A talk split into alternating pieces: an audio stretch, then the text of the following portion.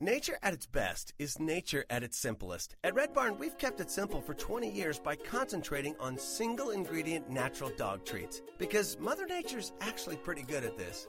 Bones are just tasty bones, meat treats are just nourishing meat. It's nature at its simplest. Look at the label. We want you to. Red Barn Natural Treats. Simply the best. Find it in your local pet specialty store. Try our slow roasted, natural meaty bones. You're listening to the Good Radio Network, radio that does a world of good. Have you ever met one of those people who just can't be stopped? It's like they're unstoppable. Yeah, I have. Me too. What's their mystique? Nothing stops these people. Don't stop. Welcome to Mission Unstoppable with Coach Frankie Picasso. You're about to meet some of the most amazing people. They've accomplished their goals despite insurmountable odds. They beat adversity, physical hardship, and traumatic events and emerged triumphantly. They're people just like you and me, and they're winners. Are you unstoppable? Here's Frankie to show you how. Well, good morning and welcome to Mission Unstoppable. Today we're going to go on another Mission Unstoppable, but first I want to say hi, welcome back. I haven't been on Mission Unstoppable for a couple of years and I'm pretty excited to be back here. So, lots of fun ahead. I'm going to explain to you what a Mission Unstoppable is, and I'm going to do that through a little story. Uh, a few weeks ago, I went to see a great new movie. It was called Everest. Maybe you've seen it. I saw the movie Everest at Landmark Cinemas in IMAX, and you know how much I love movies because sometimes I go twice a weekend. And I thought after seeing this movie two things. One, now that was a great movie. Excuse me. And two, why on earth would anyone climb that beast? Not once, but so many times. I mean, it's crazy. The area above 26,000 feet is called the death zone and you're actually dying while you're there. Your body is killing itself. It's crazy. And for some reason, you know, uh, these people go there and they have to go with fresh oxygen and their canisters uh, because they're actually at the altitude where a 747 cruises. Okay, craziness, really. So in this movie, Rob Hall, he's a climber, and he was the first guy to popularize um, guided Everest climbs. So his company, Adventure Consultants, took people up to the peak. And sometimes they had to go up a few times before they actually made it. And knowing that this is one of the most dangerous places on earth, you know, why do people do this? So, you know, today there's about 216 frozen bodies lying up there, and they'll be there for eternity. They're dead, obviously. Um, but these are all the people who had in their in their psyche this mission unstoppable. They were going to do it no matter what. So that's the first clue about what a mission unstoppable is. It's a mindset that, you know, few individuals have. You might think Olympic athlete. But it doesn't mean that everybody can't do this. Everybody has the ability to go on their own mission unstoppable. And when I first started the show back in 2007, one of my first guests was also a mountain climber, and he climbed the seven highest peaks of seven islands in the world. His name was Nigel Vardy. And he ended up having all of his fingers, all of his toes, and his nose amputated because of frostbite. He was stuck up on Mount McKinley in Alaska in May of 1999, and he had the uh, helicopter rescue from over 19,000 feet, which was at the time uh, stated as the highest in North American history for recovery. And months after he came back, um, he went back to climbing. Now, like I said, not every mission unstoppable has to be dangerous, though many of us go on it daily. You know, we're so determined to make our dreams and goals and desires come true that nothing is going to stop us. And I know nothing's going to stop you either. And today, I can't think of a more difficult mission than recovering from drug addiction. You know, sometimes you have to give up something to get something even better. And for me, I would say that giving up drugs and gaining freedom would mean everything to me because freedom is my number one value and it carries through everything that I do in life. Uh, I'm an entrepreneur because I like to work for myself. In my relationship, my husband and I um, both share the same value of freedom. I don't tell you what to do, and you don't tell me what to do. Um, and I like being free of vices. I gave up smoking and drinking. Um, it's just something about me. But I believe it's important to know what your value uh, or what you value and what your values are. And so today, if you go to the goodradionetwork.com website under and go to a blog, um, I posted a list of values so that you can kind of figure that out for yourself. So there's a chart there, and um, you would start with your top 10, and then you could narrow that down to your top five values. And once you know them, you can live your life in alignment with them. So, can you imagine cutting the tether from that which keeps you a slave? I mean, making changes is difficult, very difficult, especially ones that are habitual. And addiction is even more so. And if you're someone who has tried time and time again to change their life, uh, recover from any addiction really, be it drugs or sex, food, gambling, you know how painful it can be. Uh, and today I'm going to speak to a gentleman who is going to tell us about the most fun way you'll ever have to go through recovery from drug addiction. Really, you say fun? Well, yeah, I think so. So stay tuned and stay close because you're not going to want to miss this. My guest today is Ryan Brannon, and he's an entrepreneur behind an amazing technological breakthrough that is truly revolutionary for the recovery community. And he says, especially for younger people. My New is the name of his company. It's a 501c3 nonprofit corporation, and it's comprised of eight students from Indiana University of Penn, Penn State University, and Carnegie Mellon. And these eight have combined their skills and their degrees in information sciences, information assurance, gaming, sound engineering, communications media, graphic arts, journalism, and business management to bring this vision to life. And believe it or not, Ryan Brannon graduated just this past May, magna cum laude from Indiana University of Pennsylvania, with a major in management uh, information systems and a minor in information assurance. Now, after switching tracks in college from pharmacy to MIS, Ryan conceptualized this novel way to help people seeking recovery through the use of internet enabled tools. And he is known among his peers as an ambitious dreamer. You have to be a connector, a motivator, and he is self described privacy activist. And we're going to talk to him about just what that means. And his passions revolve around software development, cybersecurity, and social entrepreneurship. And his father tells me that he's a really great guy. but that's not all. So let's welcome Ryan. Hi, Ryan. Welcome to the show. Hi, Frankie. Thank you so much for having me on.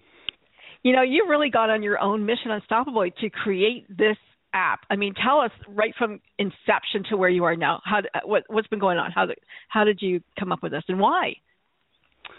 Well, after after my shift from pharmacy school to the more computer sciencey kinds of things, I had witnessed along that pharmacy track a lot of friends um, start to use and then subsequently abuse uh, prescription pain medications, and then ultimately become full-blown heroin addicts. And so much so that by the time I left that program, I was leaving behind a lot of friends who are now heroin addicts. Wow. And I, I felt like I left them behind. I felt like like did they was, actually get the drugs there at school, or like how did they how did they become heroin addicts? They were working as pharmacy technicians, and so several of them would steal pills regularly, take a couple from wow. every kind of opiate, every kind of benzo. There's a lot of kinds out there, so they would have a, a full grab bag every week and distribute them at first, but then as it progressed, they just held on to them for themselves because they're so expensive, and um, then they slowly just descended into heroin as it's pretty much one fourth the cost um, to to acquire. So these were people in my pharmacy program that were doing these things, coming from middle class homes, you know, good upbringings, not not the stereotypical cliche, you know, uh, junkie that you might picture when you think of a drug addict. I have to ask you this. I have to ask you this just for a second. Would now when you go into the pharmacy program, is there some kind of a screening process because they know this is going to happen, right? They must. Um, I I did not have to do any sort of screening. Um, maybe on an individual employer basis, there may be some sort of test, but um, I never worked as a pharmacy technician myself, so I'm okay. I'm unaware of anything like that. Wow. Okay. But basically, I had always been uh, a guiding light for them. I had I had my own history of using some uh, illegal drugs and experimenting. The first the first year, but I I stopped when I realized how how quickly it was progressing and how much more they were using, and I then became more of their um, helper in crisis situations than anything. I would come to their aid or um, in any sort of situation where they needed help. And when I left, I felt like I had left them behind and left them high and dry. And when I looked out there at at the market at what was what was out there for people using this kinds of technology, I, I saw that there was really nothing substantial. There were some things right. that provided you some information, and sure, that's that's all well and good. They they provided you some maybe mindfulness techniques. That's that's nice to have, but nothing that would really be utilized on a long-term basis that would actually promote substantial behavioral change. Uh, um, they were just like throwaway apps that you could mm-hmm. use a couple times and then you would be done with them. They were so thin, there was nothing that you could chew on. And so that was my mission.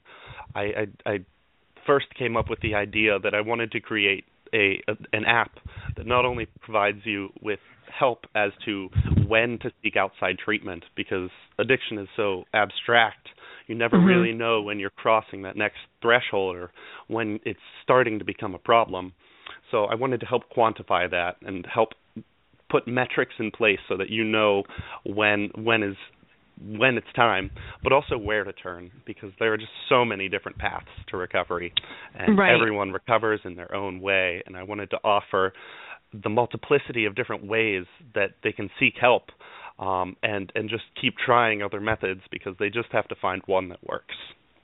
Right, and so depending upon personality, you would um, just like in learning something, you would recover in a in a in a different way from somebody else. Not all Absolutely. programs are are one. It's it's a like discovery process. Right. It, and they right. they just have to uh, find what elements suit their uh, suit their beliefs and suit their motivations to actually bring about that positive behavioral change. Right. Um, but but what really got me going on this was uh, as soon as I transferred, almost I'd say months into uh, the computer science uh, realm, they they had a Shark Tank competition at my local university at Indiana University, Pennsylvania, and that is where I was like, okay, I really need to try to put put this vague abstract idea of this app into something concrete that I can pitch. And I had about a week to do so, so I was really scrambling to make it something cohesive and that made sense and that that drew on some um, good principles. And I did, and I, I did the pitch, and uh, not only did I win the first place prize from the judges, but I also won the Audience Choice Award. Oh um, wow! And you won ten thousand dollars, I think, didn't you? Yeah, that How much did you win? what. Was it ten? Well, for the Shark Tank competition, that was a, around a thousand dollars, but I also got Oh, okay. six months in an incubator, and that's when I really started to pull together a team, and um, and they were friends at that point. They were all just friends from various functional departments that were all, Mm-hmm. all extremely talented at what they at what they did. And so we started working on this and hashing out the design and uh, figuring out what what really needs to be in there. And we worked for about six six or eight months just uh, on- on the design phase, and we um, were just doing it all for forgotten country. We had no money, no Sure. nothing to keep us going. And that's when we won a PASSHE business plan competition. And that's all across the state of Pennsylvania. All of the state schools can compete Wow. in this. So there were probably uh, a few hundred uh, applicants. And um, that is what awarded us the ten thousand dollars, and that was so crucial in becoming the the cornerstone for being able to actually pay the people that have been putting in all of this effort and all of this time. And not only that, they were graduating now at that point. So I've, I'm having team members that are now graduated and need money to put, put food on the table. So Right. it, it really helped keep the team afloat. And um, and are they go- are they sticking around? Are they going Oh, to stick around, or do they need to stay? Like, do you need We all are- eight still? Oh, definitely. They're um now at various points they all uh work more or work less depending on how Sure. how much they're needed, but um they're all so committed to the project and passionate about um, about what we're doing, and, and that's part of the reason I, I chose these people is because they had these these ties to to this area and a desire to bring about change. Um, so can I ask you why did you? No, sorry. Go ahead. Oh, I was just because they were seeing it too. These these are people that have lost friends and loved ones sure. and family to it, so they all have an intricate tie to drug addiction, and and want to see things change. Now, you um, obviously you and your friends have a um, a good sensibility, you know, uh, in about social social consciousness and, and, and social impact of an organization. And can you tell me why you chose a nonprofit versus a B company? Let's say. a really good question. We we kicked that around for a, a long time, like months, whether to go nonprofit or not. Mm-hmm. Um, and there are pros and cons to both. Obviously, nonprofits make it significantly harder to get investors, and um, and as because you can't have investors. Uh, Hmm. But it does open the door to things like grants and uh, you know state and federal money for these Okay. kinds of projects. Uh, but ultimately, it, it just felt wrong being uh, a for-profit company making money on others' misery and hardship. And I, I since this is going to be a free service, I, I really it, it felt ethically right to to just go the nonprofit route. Okay, good for you. That's awesome. you know, people people talk about are the future of this world, and and I have to say that when I meet young people like you, Ryan, and, and your friends, um, I have no doubt that we're all in good hands. You know, we leave this world, you know, to better stewards, I think, than than we were. Well, it's it's just definitely a problem that needs addressing. It's only getting worse. I think, especially in the young people age cohort, it's it's like quadrupled in the past. I don't know four or five years. So it it's it's really something where we need to put more efforts to curb this epidemic, because So, is it all opiates that, that is the big problem? Is that the drug of choice, or I would mainly uh, say that yeah, in in our area, especially the Northeast United States, um, also known as like the Appalachian states, have Okay. the most profound heroin epidemic and prescription painkillers um, in in the whole of the United States, and we're seeing overdose deaths skyrocket, um, whether it be from accidental overdoses or heroin that's laced with fentanyl. It, it's just getting worse and worse every year. And now are um, these I- street I, drugs, or are these coming from a doctor? Like, what's going on? How come it's so high? Well, from from what I hear when I speak to people in recovery and people who are addicts themselves, it often just starts out with being prescribed a uh, an opiate, whether it's Mhm. hydrocodone or Percocet or or even stronger stuff if if you're in severe pain like oxycodone. Mhm. Um, but but then it gradually becomes uh, morphs into the heroin addiction that takes over. But the real overdose deaths come in um, at generally the heroin level, which are the you know the street the street drugs, Street drug. and and that's when it's most of the time cut with other legal substances like fentanyl, which is trying uh, to help wean you off, but it's also a really common cut for heroin. Wow, that's And pretty scary. Actually, I, I just had a another friend pass away to an overdose um, a few days ago, so it's it's very fresh in my mind. But it, well, as tragic as it is, it really only serves to harden and further my resolve to get this app out there and to to try to help others before even more deaths happen. Well, you know, I can certainly see that um young people, everybody today, you know, they are tethered to their cell phones. They're tethered to their their devices. And so having an app is, you know, probably brilliant. And and after speaking to groups of people about, you know, what's going to be coming down the pipeline to them, how um what is what is the kind of reception that you're getting from from people in recovery?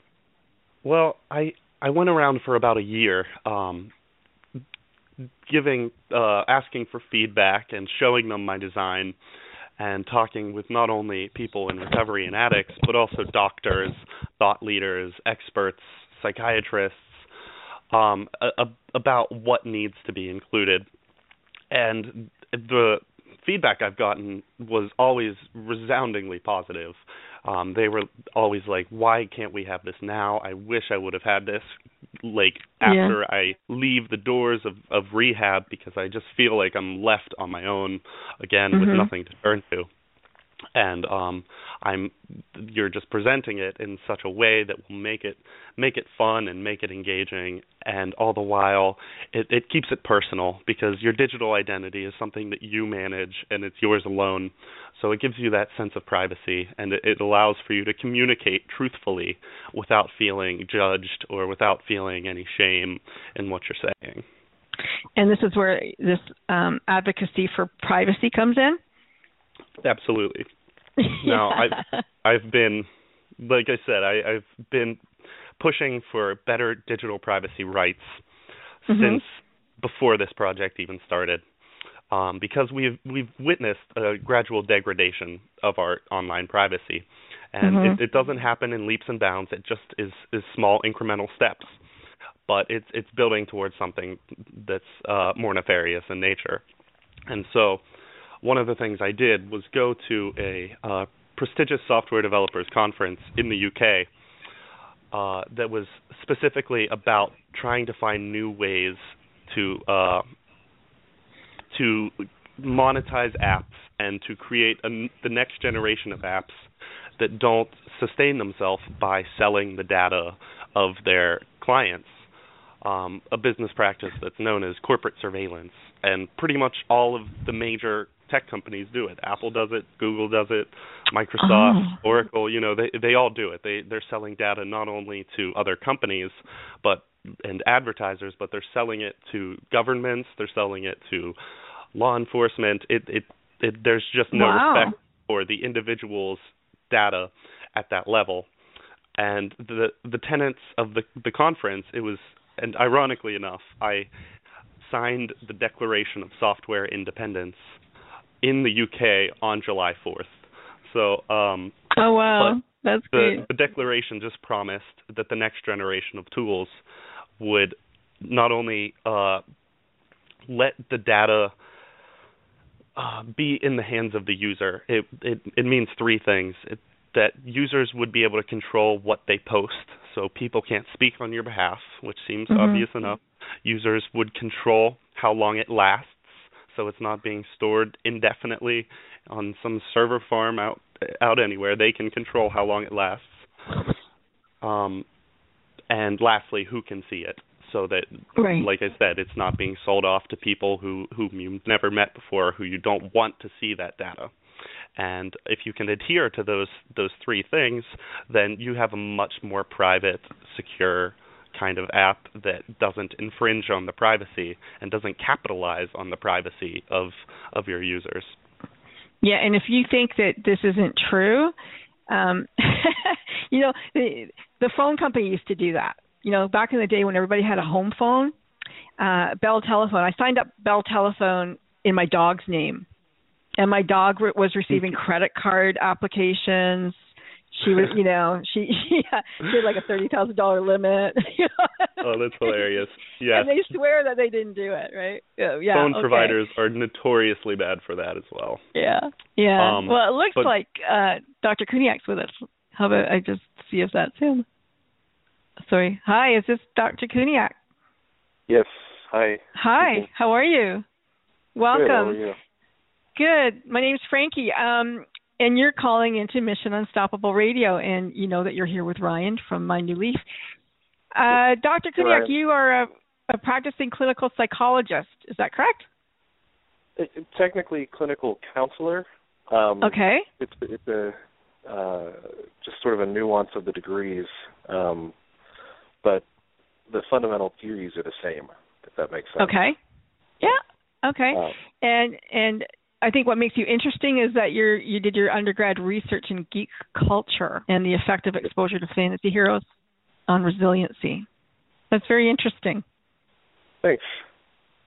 Yeah, I, uh, I've been I've been a, I tell people when I meet them. Um, I've been a geek since I was, you know, three years old. So, um, and I think I grew up okay. so I, I think it's kind of interesting that. What's um, your definition of geek? Give us your definition uh, of geek.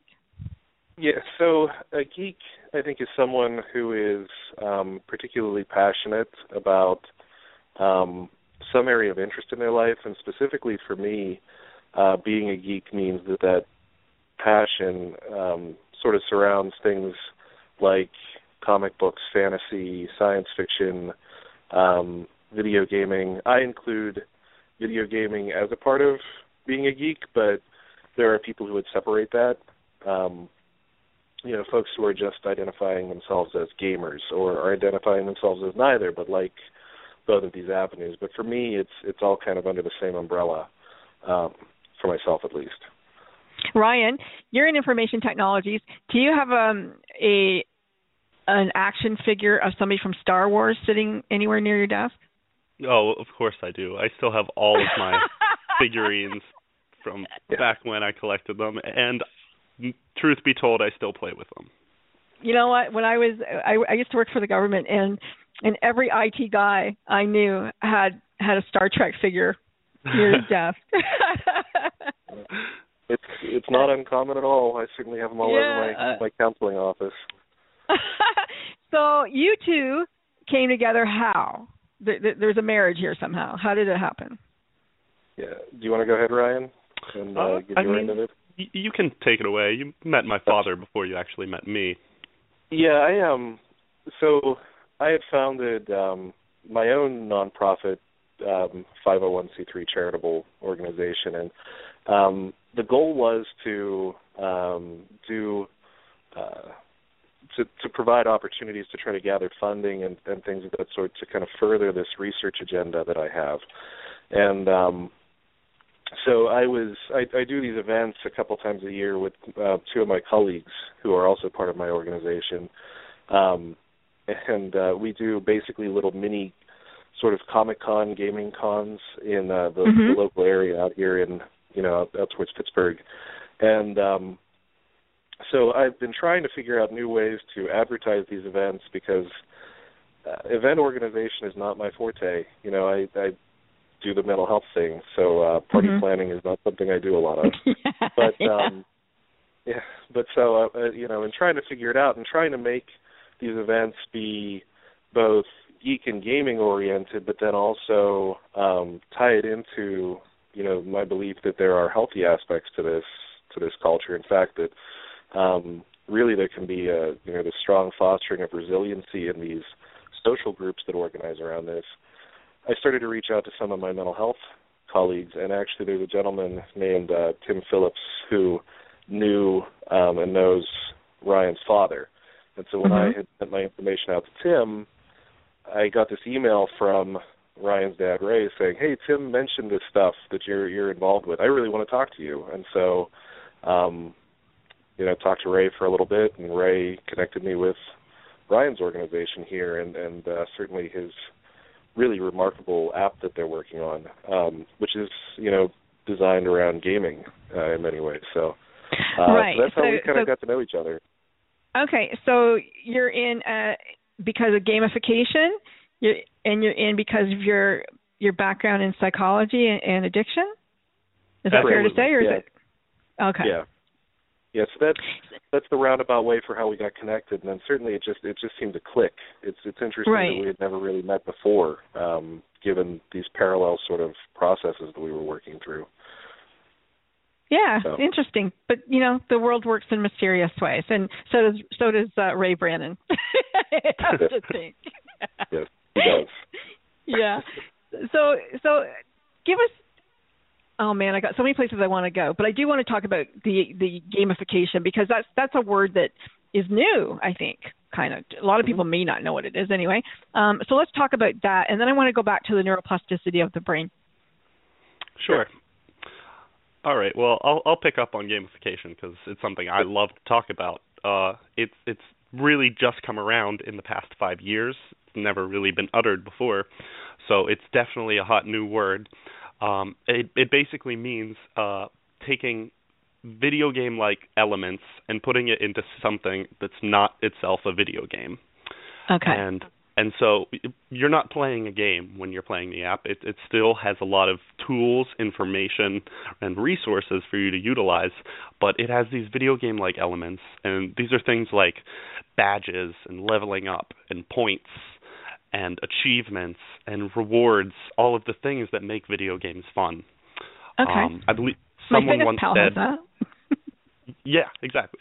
And and uh someone once said video games are just like opening up boxes. You're constantly just opening up one box after another hoping for something to get be, something good to be in it. And that's what makes them so fun. There's that element of randomness and uncertainty and that's what keeps people engaged and coming back on a daily basis.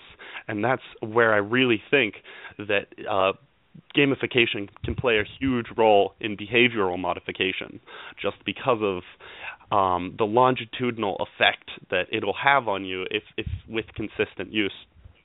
Um, and that's why things like MyFitnessPal uh, worked for so many people. It, it's it's not because the tools were inherently better than their competitors. It's it's that they made it more fun, more more Mhm. easy to get involved, and uh, they and ultimately more engaging, so that you would keep coming back to it and keep using it. It gave you that motivation and incentive uh, to keep to keep trying and keep um, on your efforts. And all of those things that I'd mentioned about the video game elements will be in the app. You'll have you'll have an avatar that starts as a seed, and that as you gain points, it'll be leveling up into a sprout, and ultimately into a tree that you can decorate with uh, with custom icons, and so that your avatar is customizable. Um, because our digital identities, like I said, are very important to us. They've Mhm. become a vital extension of ourself. And not only that, they're easier to manage than our interpersonal identity. These are these are things that we craft, that we put a lot of thought and effort into how we want it to look. People don't just post Facebook statuses that they're not proud of. You you you post things that you are proud of, and Mhm. um, so, so you're constantly crafting this identity in a manner that's that's so much uh, more easy and more accessible than uh, an interpersonal kind of communication. So, And the the I just wanted to let, let me go back to the little leaf bud seed idea. Um, Mhm. 'cause at the beginning of the show, we talked about the different personalities and the way that each, you know, we're all individual and would respond in a new and different way. So, would these seedlings be? Um, I, I would pick the one I want based upon what avatar I like, or is it based on personality? Is there some kind of, you know, do I have to do a little questionnaire and they'll say, oh, you're a, an oak or something? that's uh, you're you're kind of on the right track. When they would pick Okay. a seed, we have about 12 of them to choose from. It's going to have the seed uh, on a little card and it'll it'll give you a little profile of of what that if if you choose this, what that reflects of your personality. So Okay. maybe if you're picking the Japanese maple tree, you have an exotic, maybe uh an in, independent and uh uh kind of traits. Whereas if you pick a palm tree, you're clearly more laid back, subdued, and And, you get to read um, through all of them first? Yes, and then Okay. then pick the one that you click. Again, this you don't is just just click and they go, you are this. It, it just enhances the bond that you feel with Right. that avatar, um, and and and creates that uh, the just the interconnection that keeps you um, keeps you motivated to to better that avatar. Um, here's a question, uh, Steve. As a as a recovering addict, and I pick up this app, and I'm like, man, I'm so depressed because like, you know, I got, I know I got to get off this stuff. It's killing me. It's killing my family. Everything is, but you know, I'm so flippin' depressed. Um, I can I see myself as an exotic anything? Sure. I mean, I, I think. Okay. Oh, go ahead. I'm sorry. Go ahead, Steve. Sorry. It doesn't matter. Whoever. so you know I mean, where I'm coming I think, from, though. Yeah, I, I think that um, even in um, you know a state of depression, people still have an, an ideal image of themselves. Um, you know, it may be hard to access and it may be hard to personalize, and I think that's where where Ryan is right that you know even if um so like even when I create an avatar when I'm gaming or something like that, I try to make it resemble myself to some degree, but then I have a certain amount of um liberty that I can take with adding things that I would prefer maybe. So make yourself slimmer. yeah, yeah, whatever the case may be, or you know, you can you can play around with that idea, and I think there's something um, in some ways healing about that. You know, we always have this real self and ideal self, and right. psychological theory would say that the difference between those two is where we get things like anxiety. You know, because the the greater the dissonance between the real and the ideal, um, it creates it creates discomfort. And so, um, you know, if you want to change, you know, if you have this burning desire to change, I think that creating something like an avatar um, gives you an opportunity to explore what would I want to be or how did I see myself? Mm-hmm. You know, what would I like to do? And so I think reading through the tree examples makes sense for Okay. you know, I'm I'm not in a I'm not a Japanese maple right now, but I'd like to be. You know, I used to Mhm. be. I remember I was, and I think that creates an amount of incentive to say, this is the self that I'd like to be. So how do I get there then? And so there's a investment in the process that comes in. That's that's the one beautiful thing about gamification. And I, you know, again, Ryan was dead on with his examples there. I I do um I do some teaching. I'm you know a part-time professor, and certainly I'm always looking to get into um uh, higher ed much more closely. But uh, gamification is finding its way in the classroom all the time, and part of the reason is because when you are engaging something that is like a game, or is a game for that matter, but something that works off of the framework of a game, it requires that you be an active participant and you're Mhm. willingly participating. And wouldn't that be wonderful in every classroom in America if every student came in and, and basically pressed start to play? You know, that they were actually saying, I want to play. I want to be a part of this. Mhm. So in Avatar, you're doing that. You're volunteering yourself to, okay, I'm going to do this thing. And it's it's a step in investment. I'm interested though in gaming on its own, just for one second, because you, you raised a question.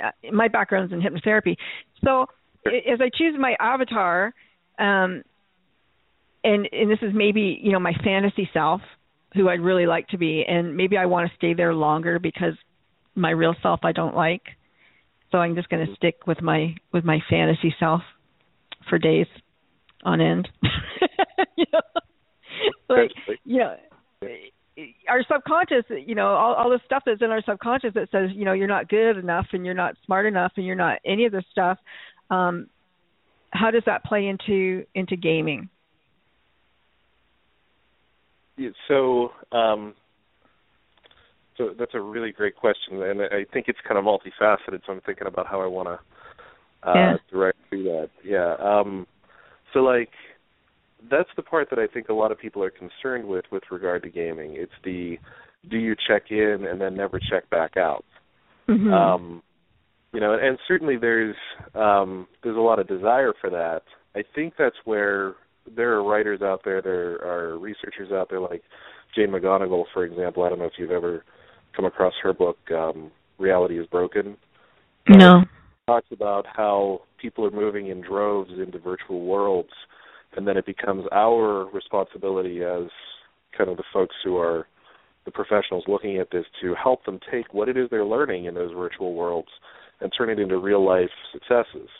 And so Mhm. that's where I think, um, you know, in talking to Ryan and Ray about where they're going with some of this stuff, I like the idea that there are these virtual rewards in the app, and then additionally, I like the idea that they have some real physical rewards, like workbooks and things like that, that will come in the real person. world so you bring up you the tether real them to the real world right Yeah, and I, I think that's what happens with certain games and things like that too. Like I don't know if I don't know what you play or if you play, but like I'm a big Xbox gamer, and so and Ryan can attest to this because I talk about it every time we meet up. But Halo, my favorite game of all time, Halo, is coming out with a new rendition of itself here in just a few weeks. And you can buy the regular game, but if you upgrade, you can get physical components to that game, like books or you know figures or things like that. And again, I think that's where game design, where game developers are saying, you know, there is this desire to attach real world components to in game um, content so that there is Right. that back and forth. And so I think there's Now, does everybody- an opportunity there. is there a personality type that likes games other than being a geek? Like, is there like I don't play games. I mean, I don't Yeah. play. I mean, I might play poker, but I don't. I don't play. I don't know, if, you know, like Nintendo or Mario or any of that. Like my kids love it, but I, I just doesn't interest me. So, is there a personality type? I mean, I like rewards. I, you know, I do that thing, but Well, um, My um my doctoral research was actually on sort of identifying gamer personality types. okay, And um I didn't specifically look at gamer versus non-gamer personality types, but I know that there are um my thinking of it is it has to do with I think individuals who are comfortable um around that that medium. So like you said, there are certain things that you like that you can see that your kids also like, but in the game world, you know, I think it's I think it's a very similar sort of thing where the generations that are popping up now, this is just a way of life. This is a thing Right. that we do, and so they're finding these um, uh, aspects of their personality that maybe would have been picked up in other activities pre, you know, this revolution of video gaming. Um, now they're finding them in gaming. And I got one more question. And, Yeah. and I need to get these in. I'm sorry, I have to cut you off. Um, and then I really want to go back to Ryan to you know let's finish off the app and what it, everything that it's going to do. But this in oh man, what was it? I almost lost it. Did I lose it? Oh, it'll come back. Okay, it'll hopefully it'll come back because it was it was kind of important. But um, okay, so we've got we've got the gaming aspect. We've got um, real life rewards that are going to come from this. We've got it, written into this app. Stop me if I'm incorrect. There is um, a way for people to find real help in their area. You, yeah. And uh, what else is what else is in it? All right, so I could I could boil down a lot of the app. There's going to be a lot of different things they can do and, and tools they can use, but it boils down to a couple things.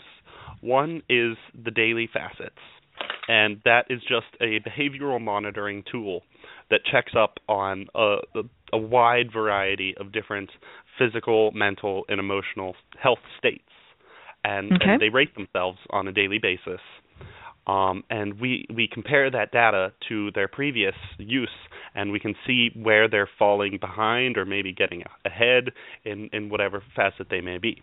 So, say they have been rating themselves poorly for depression the past few, few days, and they don't have a history of that. Then we Mhm. can specifically fine tune the feedback to automatically push to them information regarding how to deal with depression and um, and that goes for any of the other different behaviors or behavioral monitoring facets that we can just gear that that personalized feedback so that it's um, actually hitting on issues that that they're struggling with. So if Um, it came back that you, they were worried about that person, would it push out? Here's a phone number for a hospital or something.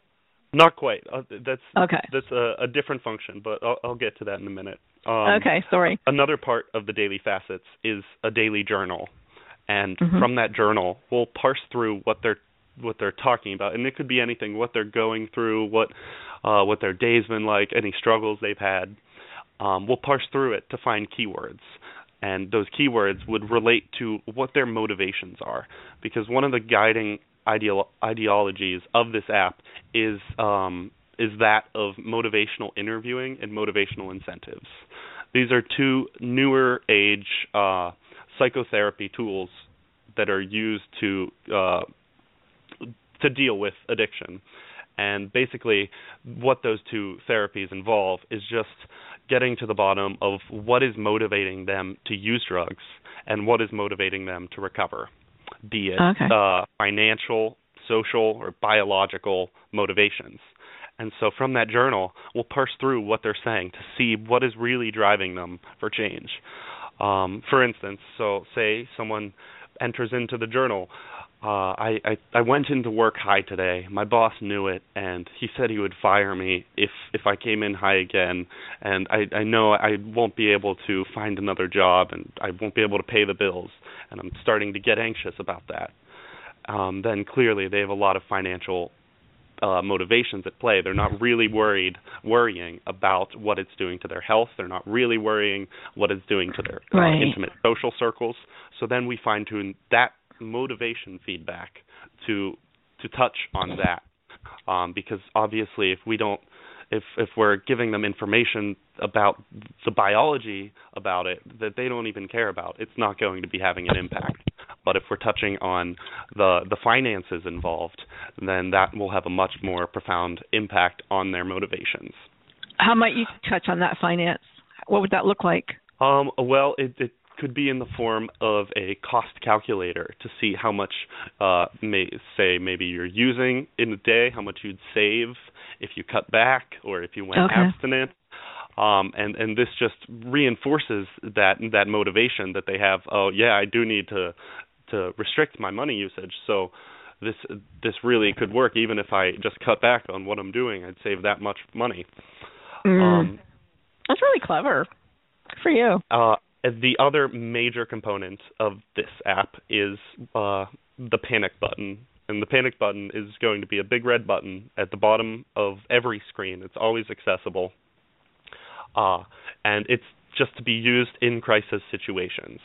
So Mhm. whether they're whether they're depressed or suicidal or they're about to use or maybe even someone just overdosed right beside them. Uh, this Mhm. this offers a whole bunch of different features for them to reach out in that moment. Um, I'm just going to quickly go through some of some of the features that we'll offer in the panic button. One would be a geolocated uh, hotline uh, for the more dire situations. If they're suicidal or if an overdose occurred, then then they can get directly in touch with a hotline who will accommodate them with the uh, most appropriate resource. Um, but they can also do a quick journal, which they can write what they're going through. We'll give them the best piece of feedback that we have to help them combat that issue. There's a uh, there's motivational scripts, which are uh, both motivational tips and pre-written by doctors and um, just something for them to grab onto and draw strength from in that moment, just as a source of inspiration or a kick in the pants or whatever it may be that they need. It, it, it would just be something for them to hold on to. Uh, another thing is we're calling it the recovery circle, and this is where you can assign people from your contacts to be in your recovery circle. You can have up to five. And then when you tap on it, it'll show you the five different avatars for the different people. And you can tap on one of their avatars, and then it'll pop up with two options call me, I need a distraction, or come pick me up. And if you do either, if you press either of those, it'll automatically send that text text message to that person. Um, for the come pick me up, it will also attach a GPS location. The purpose of this is that you can be discreet, so that if you're in a social situation and y- you know that it's it's heading down a bad road, that you can within two or three taps have someone on their way exactly where you are, even if you're in the middle of an alley. So um, it's it's that kind of instant, discreet communication with with people that you know and trust. Um, call it your sponsor, mentor, whatever it may be. These are the people that you trust intimately, even even in those dire situations. And lastly, perhaps most interestingly, um, there's a, a function called the inner uh, the the beautiful web, and the idea behind it is I I've been compiling uh, a list of beautiful mobile and web experiences uh, that are that serve as motivation, inspiration, or just pure engagement. These are things that I'm hoping to be a, a distraction. Um, the normal drug craving persists normally for about 15 minutes in its intensity, and then starts to su- subside. So if we can distract them long enough for that 15 minutes, then afterwards rational thought will take back over. So in, included will just be fun little mini games, uh, fun surveys that uh, and inspiring talks, uh, motivating videos, and um, all sorts of things that hopefully can bring them out of that moment long enough for um, for that rational thought to take back over. Um, and you spoke to us including all of the different uh, rehabs, counselors, and uh, mm-hmm. self-help groups in the area. And how that's going to be represented is actually how we monetize it. It's it's going to be advertisements throughout the app um, on a regular basis, but they're just not going to be any random ads. They're going to be localized ads for the services available in your area, and um, that could be anything from an NA group to uh, a uh, an addiction counselor to a rehab facility. So these have they have these tools at their thumbs if if they uh, have learned that they've crossed that threshold and uh, need to reach out for outside treatment, um, right. then then they have all of those different ones to look into and um, and tap into if if need be. That's fantastic. Reminds me a little bit of of, of um, my my guest last week was Fabric, and she had you know a running app like that, kind of where there's a panic button and it tells you where. Uh, it's great. It's great. I mean, all of that is great. Are you going to vet any of these um, facilities for people? Uh, excuse me. Say again. Are you going to vet any, even though they're paying money? Would you would you be interested in, in vetting them to make sure that they're good or know what they're talking about? Have um, good recommendations. That, that would probably be down the line. Right now, we're really just trying to secure the, some right. agencies and some rehabs just uh, to be our alpha market and to be our alpha test advertisers so we can actually hammer out the details of the advertising system. Um, but ideally, yeah, there I would like to have some safeguards in place so that we're we're not just sending them to to terribly ineffective places and um, yeah. So th- this idea, um, I think I read somewhere in one of your literature that that in young people using this kind of application expands their their brain. Is that did I read that yeah. correctly? We we're really uh, tapping into the research of neuroplasticity, which is mm-hmm. still in its infancy, and the applications of which are still in its infant, infancy. People always just immediately think of lumosity and then kind mm-hmm. of discredit it as ah, that's just a bunch of bull. But it, it it has really true and profound effects and and not only that, it's it's having more so more profound effects on younger generations. Uh, mm-hmm. I, I recently saw a study that our uh, the millennials' brains are about 50% more neuroplastic than uh, previous generations. And I, I believe it's just because we have spent our entire life with devices. We know that technology is is helping us so we allow it to change our thought patterns and we allow it to change our behaviors um, more freely. And so it's it's opened up our brain to to the malleability that that technology can then shape. Um, and and that's again where where gamification comes into play. This this is something that um, really uh, piggybacks on neuroplasticity because um, it in itself is is a model of neuroplasticity. We uh, we love games and the engagement, and so we're bringing it into other things just because of how it rewards our brains, how it lights up those um, mm-hmm. those those centers for rewards, and um, ultimately it makes things more successful. You know, I think I think Ryan and, and Steve, I think uh, two things. One is that um, people at my age, like after 50s, um, you know, I remember when they first came out and computers first came out, and young people they have no fear, you know, but but mm-hmm. we we were always like, oh, you can't, don't do anything wrong, don't don't break it, don't, you know, we have this fear that we're going to do it wrong, and and so we're not relaxed players, let's say, you know, when you first start. Me, I'm a I'm a techno geek myself. I mean, I, I'm a Gemini man. I have to have everything you know I've got three iPads going, but but you know all different kinds. But I know that there's a fear of you know am I going to do am I going to break it if I touch this key? Am I going to do something wrong? Right? And and that's a difference. Eh, children learning and adults learning in anything. Like I, I like I think your dad. You're a drummer, right? Are you a drummer yes. or one of your brothers? I'm a drummer too. And when you know, I remember first playing my kit, and and you know, as I was older, I wasn't young when I learned. So it was always oh i'm going to do that wrong i don't want to i don't want to hit that because i might do it wrong and i think that that's something that prevails from adults versus kids, they don't worry Mhm. about doing it wrong.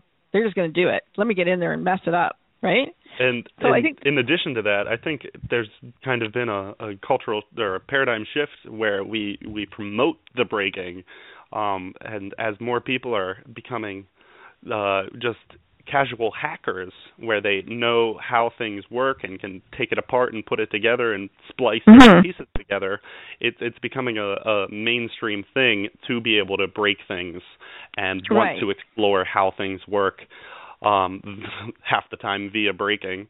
So But this um, is my fear. Let me tell you my fear about millennial.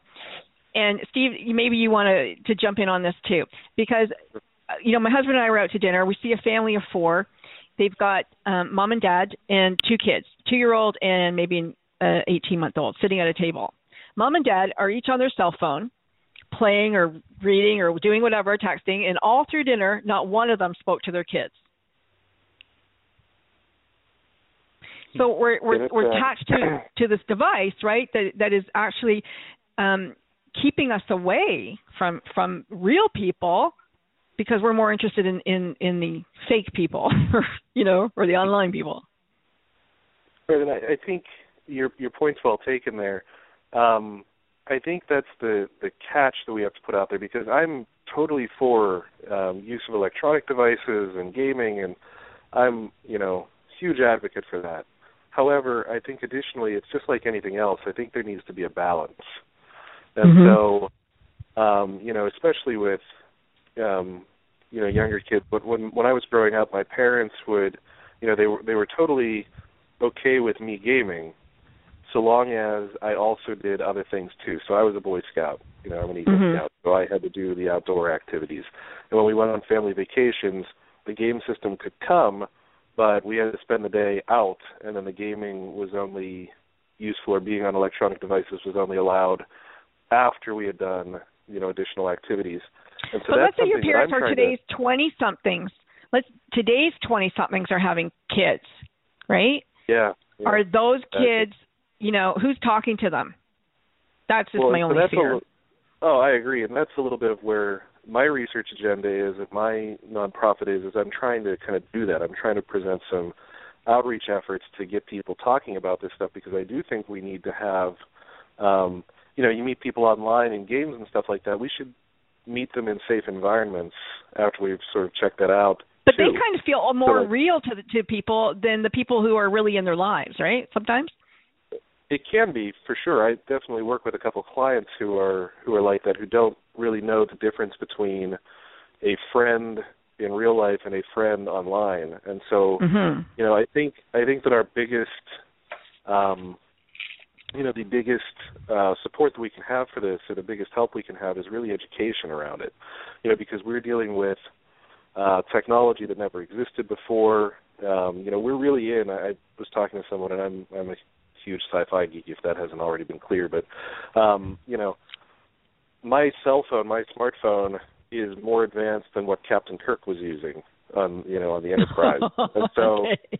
you know, so we have stuff that is is just beyond what um, you know what what the uh, child psychologists and everything Yeah. considered when they were first sort of looking into this stuff. I've got. I'm sorry. And I've got a minute and a half left here. So, sure. Ryan, tell us. I'm sorry, Steve, to cut you off there. No, no, I shouldn't have asked that question. Maybe. Um, last words. Anything you want people to know? When when is this available? We What- are shooting for an alpha launch, so if you're interested in trying it out, uh, totally free, just to be part of our alpha survey crew, um, by the end of the year. So soon after Christmas, we are hoping for it to be available on iOS. So that's for And they can reach you where? Um, you can find us on Twitter at my underscore new leaf, or on Facebook.com slash my new leaf recovery. Excellent. And you know what, Steve, we'll have to we'll have to get you back on too, and we'll talk. There's so much to talk about. But you know what's really unfair No is that vertebrates have this receptor for opiates. I mean, we every one of us has this receptor that may, that's like a perfect fit, right? It's like Yep. eh, you know, we're it and, and we have to break that, and that's that that hurts. I'm sure it hurts a lot of people. Listen, my new leaf. Make sure you go to my new leaf and and and check out um, this amazing application and Dr. Kuniak, do you have a, website for the geeks who want to help you? Yeah, absolutely. If you uh, if you take a look at Geek and Gamer Counseling Alliance, if you Google us, we're um, we're everywhere. You know, we have Facebook, Twitter, all that as well. So certainly you can Google my name, Steve Kuniak, K U N I A K, or Geek and Gamer Counseling Alliance, and you will definitely find us. Thank you so much, everyone who's tuned in today. I so appreciate you. And Ryan Brannon and, and Steve Kuniak, thank you again for being my guest today. And we will see you next week for another Mission Unstoppable. Take care, everybody. Have yourself a wonderful day or evening wherever you are in the world. Bye now.